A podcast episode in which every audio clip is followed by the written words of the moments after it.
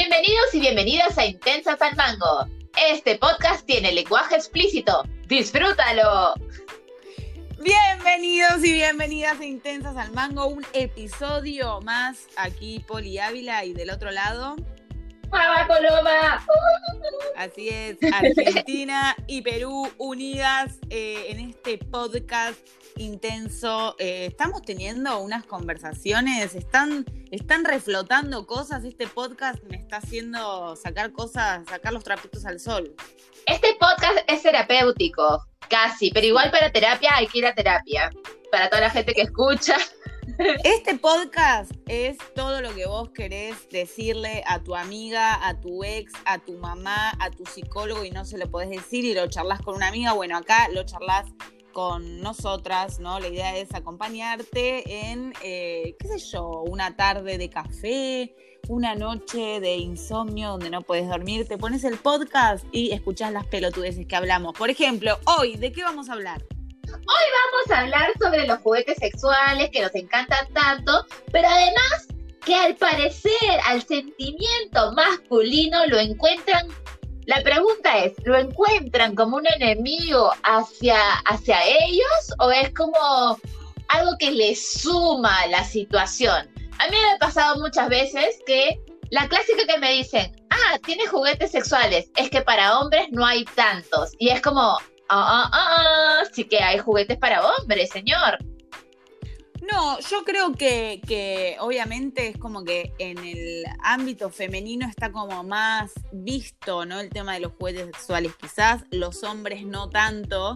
Em, porque, qué sé yo, vos te pones a pensar y decís, el hombre cómo, cómo tiene placer cuando se, cuando se auto, cuando se auto... Masturba, masturba, Cuando se hace la paja. Me encanta cómo has querido darle vueltas a la palabra cuando se, em, bueno, pues cuando está él ahí en el baño o, está en su cama y, bueno, su mano baja la zona de, del, pubis, Bueno, cuando se da... Cuando se da placer, vos te pones a pensar y decís, ¿qué hace el hombre? Se masturba, para arriba, para abajo, para arriba, para abajo, pum, termina. En cambio, la mujer tiene como no sé, ah, como otros lados para investigar, ¿viste? Amiga, amiga, amiga. O sea, ahí nos vamos a desconstruir, porque claramente la mujer también puede bajar su mano y comenzar a tocarse. Claro, pero obvio, pero lo que estoy diciendo es que lo que relacionamos nosotros con el tema de la masturbación en el hombre es que el hombre se hace una paja y ya está, ¿me entendés? O sea, se, toca su pene y ya está. Uno no, no se pone a pensar que el hombre quizás juega con sus testículos o se mete un dedo en el ano. No, no lo tenemos como muy. En cambio, tenemos como más. Eh, como más. Espera, no, no, no escuché nada de lo que decías. ¿Nada, nada? No, no que digo, que el hombre es como que. ¿Me escuchás? Sí, sí, sí, va, va, va. Mi internet se fue al ah. Ok, ok. Que el hombre es como que es como si fuese más normal para nosotras pensar que el hombre al hacerse la paja se masturba, o sea, toca su pene y ya está. No nos imaginamos que el hombre juega con sus testículos o que va a investigar eh, en su ano. En cambio, la mujer, cuando relacionamos masturbación con mujer, es como que podemos meternos algo en la vagina, podemos frotarnos el clítoris, podemos, ¿me entendés? Es como que siento que la masturbación para la mujer está como vista como que tenemos más posibilidades y el hombre solamente se puede pajear. Claro, pero acá nos lleva a algo que, que apareció en la conversación que tuvimos, porque todos los jueves en las noches, a las 8 de la noche Perú, 10 de la noche Argentina, nosotros tenemos un vivo donde arrancamos por un tema y nos vamos por otro. Y el vivo pasado hablamos de que yo estuve haciendo sexting con alguien y en una de estas, eh, una videollamada, en realidad la única que tuvimos, porque en realidad todo era sexting, eh, el chico se metió algo al ano porque disfrutaba del placer en él, porque hay que recordar que los hombres, que a pesar que es un lugar poco explorado, eh, está su zona, su punto P, o sea, la próstata y el punto P de los hombres que le genera mucho placer está en su ano. Y de eso no te vuelve gay ni nada. Y este chico se metió un encendedor. Entonces, yo me pregunto, ¿por qué no hay más hombres que se compran juguetes anales? Hay como que todo este tabú. Exactamente, hay como este tabú y, hay como, ojo, ¿eh? yo creo que no es solamente del lado de los hombres, creo que del lado de las mujeres, yo lo conté una vez, que a mí me pasa que cuando yo empecé a usar este, juguetes sexuales... Vuelve a eh, repetir, vuelve a repetir, mi internet está que falla. Ah, bueno, la concha de la lora. Que no solamente es de los hombres, sino de las mujeres también, porque yo pienso, por ejemplo, cuando yo empecé a utilizar juguetes sexuales, que fue hace poco, eh, tenía mucho miedo de que eso eh, haga que a la hora de tener relaciones sexuales no sienta el mismo placer, ¿me entendés? Claro. El, juguete sexual para una mujer, ya sea el Satisfyer o un vibrador, o sea, un estimulador de clítoris o algo que te puedas introducir, eh, genera tanto placer porque vos sos sos la que maneja la situación, ¿me entendés? Nada mejor que buscar placer vos misma con tu cuerpo. Entonces yo dije, uy, esto cuando lo quiera traspasar a la cama a la hora de tener relaciones con alguien va a ser como como que no voy a sentir tanto placer como siento con un juguete sexual, ¿me entendés? Claro, y, y acá también hay otro también, una línea de pensamiento, ¿no? Porque es como, eh, me doy placer y por eso siento más placer. Y es como qué importante es no como que el placer de la mujer tiene que venir de que alguien me lo da, ¿no? O sea, como tal cual. Eh, nos han enseñado mucho desde chicas como que estamos ahí para dar placer al hombre y que el hombre nos tiene que dar placer, pero, pero el hombre aprende a que él solito puede darse placer. Y creo que algo que se está desconstruyendo en mentalmente en muchas mujeres es, oye, yo me puedo dar mucho placer. Espérate. Tal cual. Y, y, por favor. Eh, ajá. O sea, si, si vos eh, estás escuchando este podcast, amiga, mujer, hermana, madre, hija, eh, nada, no hay nada mejor, no hay nada más lindo que investigar tu sexualidad vos misma, qué es lo que te gusta, qué es lo que, lo que no te gusta para que después todo eso lo puedas llevar a la cama y compartirlo con quien vos quieras, ¿no? Y eh, nada, sacar un poco el, tabú de este tema de, que los, ¿no? Como que los juguetes sexuales, me acuerdo que, viste que, los sex shop, eh, la, la, mayoría de sex shop, por lo menos acá en Argentina, están como escondidos, viste, como que tienen la vidriera en negro y cuando vos entrás podés ver todo lo que tienen, ¿no? Como es como que nadie me vea entrando a un sex shop, ¿no? Qué vergüenza. Claro, pero por ejemplo, nosotros trabajamos mucho con la marca de Foreplay, por ejemplo, y ellos creo que rompieron un poco, ellas en realidad, porque la mayoría que trabajan ahí son mujeres, eh, rompieron un poco los esquemas de, hey, el sexo no tiene por qué ser tabú, y de hecho los juguetes sexuales tampoco. Incluso tampoco. algo de lo que se habla mucho, que el juguete sexual ayuda a la pareja porque a veces el líbido, al no, no masturbarse, al, no tener este contacto con uno mismo, se baja y entonces a la persona se le comienza a ir las ganas de tener sexo.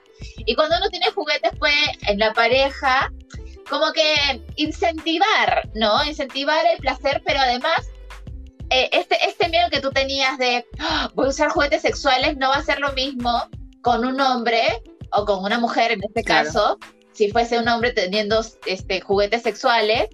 Eh, creo que es como, es de las como mentiras más grandes porque sí, el juguete sexual te va a llevar al placer rápido y directo, o sea, así como cuestionamientos, pum, pum, pum.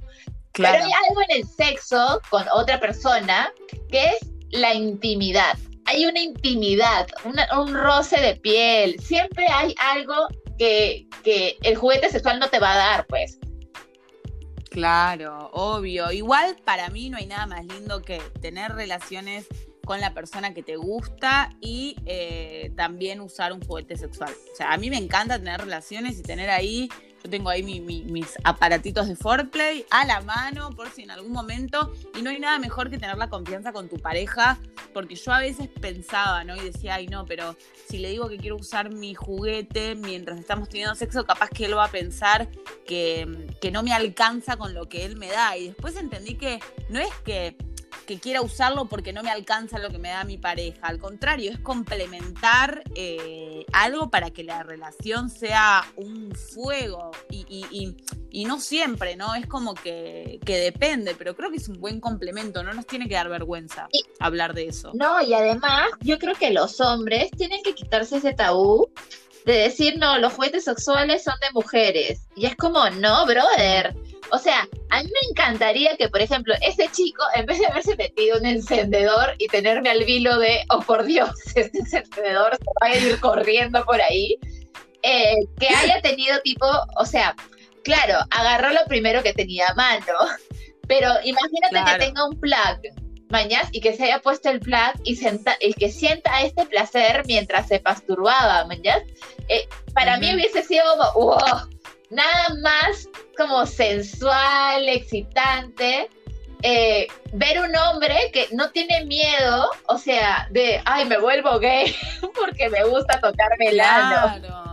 No, bueno, igual digamos que ese hombre dio el primer paso, dijo qué manoteo y agarró un encendedor, amiga. O sea, ah, un fuerte aplauso para ese hombre que puso todo, fue, dejó todo en la cancha, ¿entendés? Claro, igual era súper excitante porque era como, eh, me generaba mucho placer verlo en el placer de eso. Y además era como. Aparte, era una aventura ver. Era realmente una aventura. Claro. Y aparte estás al filo de ver si se le va a prender fuego el orto. por favor, no te tires un pedo, por favor. Claro, una locura, boluda. ¿Sabes todos los, los, los, las leyendas que hay de gente que ha ido al hospital porque se le quedó algo adentro, tanto hombres como mujeres? Hay que tener cuidado con lo que uno se lleva al, al agujero. Pero yo creo que pasa que estas cosas porque la gente no se compra juguete porque le tienen más tabú a comprarse el juguete que realmente al meterse algo. ¿Por qué? Se meten botellas de vino, de gaseosa, zanahorias, ah. como todo lo que encuentran por no comprarse algo que es como hecho para eso, ¿mañas? No, es que da, da, yo no sé si da vergüenza, este, viste que uno dice la palabra. De hecho, eh, estamos, estábamos acostumbradas y acostumbrados a llamarle consolador al juguete sexual para la mujer o bueno, para el hombre. Y en realidad no es un consolador, porque no es algo que nos consuela porque estamos mal y necesitamos. Al contrario, es algo que eh, nos da satisfacción porque nosotros, nosotras así lo queremos. Entonces también hay que erradicar la palabra consolador, no es consolador, es vibrador. Y creo que eh, deberíamos disfrutar de nuestra sexualidad libremente. Obvio que yo no estoy diciendo que ahora vos que estás escuchando esto salgas a la calle y digas cómo me gusta meterme un vibrador en el culo. No. O sí, eso ya queda a tu, a, merced tuya, pero digo, em, hay que relajarnos un poco, ¿no? No podemos estar ahí como todo el tiempo, ay no, pero ¿qué van a pensar si me ven entrando a un sex shop? Y nada, amigo, amiga, que querés disfrutar de tu sexualidad, eso van a pensar. Exacto. Eh, como que hay todos estos prejuicios y hablando de palabras que ya no se tienen que usar, me hiciste acordar de que no deberíamos utilizar la palabra virgen como era virgen porque la virginidad no existe. O sea, de verdad pensamos que una paloma, o sea, hizo que tenga un hijo, o sea, que María tuvo, o sea, como este, este mito, leyenda de que hay que mantenerse pura para siempre, porque si no somos puras y virginales, no somos mujeres que valemos. Bueno, pero eso eso vos ya sabés que es algo de la religión, que no nos vamos a meter ahí porque vamos a terminar, yo voy a terminar, eh, no sé, con 200 mil seguidores menos. Porque la religión es un tema muy, o sea, yo pienso como vos, pero bueno, viste, cada uno hay gente que, eh, no sé, llega virgen al matrimonio y bueno, se respeta no es la decisión mía que yo claramente más que virgen voy a llegar, pero sabes Pero, o sea, yo tú sabes que yo comencé mi actividad sexual a los 29 años porque yo estaba esperando a ese hombre ideal con el cual yo me iba a casar y tener una vida forever, o sea, nadie más virginal que yo.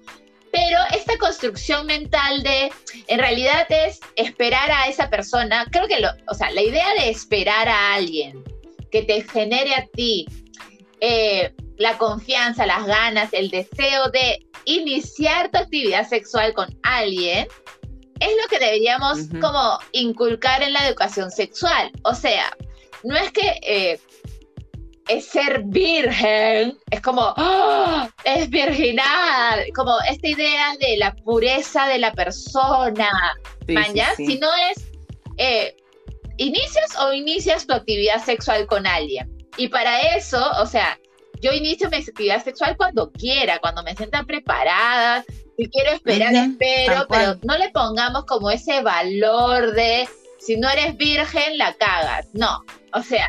No, es depende, es depende de la persona y creo que también está bueno hablar de este tema porque también hay, hay muchas, me encanta porque de repente nos ponemos serias, ¿no? Pero hay un montón de chicas que también sufren un montón de como que de burla, ¿no? De parte de sus, de sus amigas, de sus amigos, porque quizás no se tienen 18, 19, 20, 21 y todavía no tuvieron relaciones sexuales y no se las tiene como que, ay, la virgen del grupo. Y en realidad no hay nada más lindo que tener tu primera relación sexual cuando vos te sientas cómoda. O sea, nadie, la sociedad no puede imponerte cuándo tenés que tenerlo o cuándo no tenés que tenerlo. Si querés llegar virgen al matrimonio, hacelo. Y si querés tener tu primera relación sexual con tu novio de los 20, hacelo. O sea, eso es eh, creo que cuando una o uno esté preparado, y obviamente estaría buenísimo tener un, acompañamiento, ¿no? Para mí estaría buenísimo que la educación sexual se dé en los colegios desde muy chicos, para que uno sepa lo que es, ¿no? Una relación sexual consentida, eh, con amor o sin amor, las protecciones, los cuidados, ir al ginecólogo, ir al médico, ¿no? Estaría y la autoexploración, ¿no? Y la autoexploración, porque el, el masturbarse también es educativo, porque uno comienza a conocer su cuerpo y dice, esto me gusta, esto no me gusta. Entonces, cuando uno llega a la relación sexual con otra persona, o sea, yo voy a decir, la primera vez que llegué, yo no me tocaba, o sea, nunca, y la primera vez que tuve como relaciones sexuales es como, ok, ok, esto va a ocurrir, y no tenía idea de lo que me tenía que, o sea, no tenía idea de, o sea, qué me generaba placer. Y creo que el masturbarse es conocer como, ah, man, ya, esto me gusta. Entonces, cuando estás en una relación sexual con alguien, eh, tienes, tienes voz y voto, ¿no? Porque sabes que te gusta. Y regresando al comentario inicial que tú decías, no esperar a que el hombre me genere el placer, sino yo saber qué, me gusta. Entonces, eh, ya, llegamos mucho más informados que el hombre. Eh, es el contrario, como él se masturba y es más, se fomenta y se, se bromea y se habla con total libertad que el hombre se masturba, él llega con más confianza a ese primer acto sexual.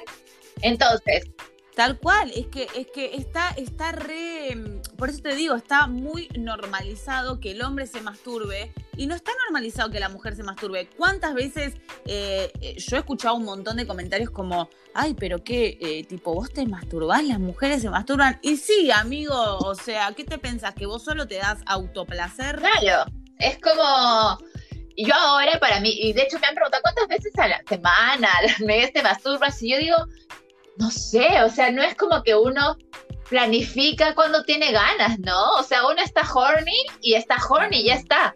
como, hoy hay semanas que estás preocupada y no estás horny, no lo haces.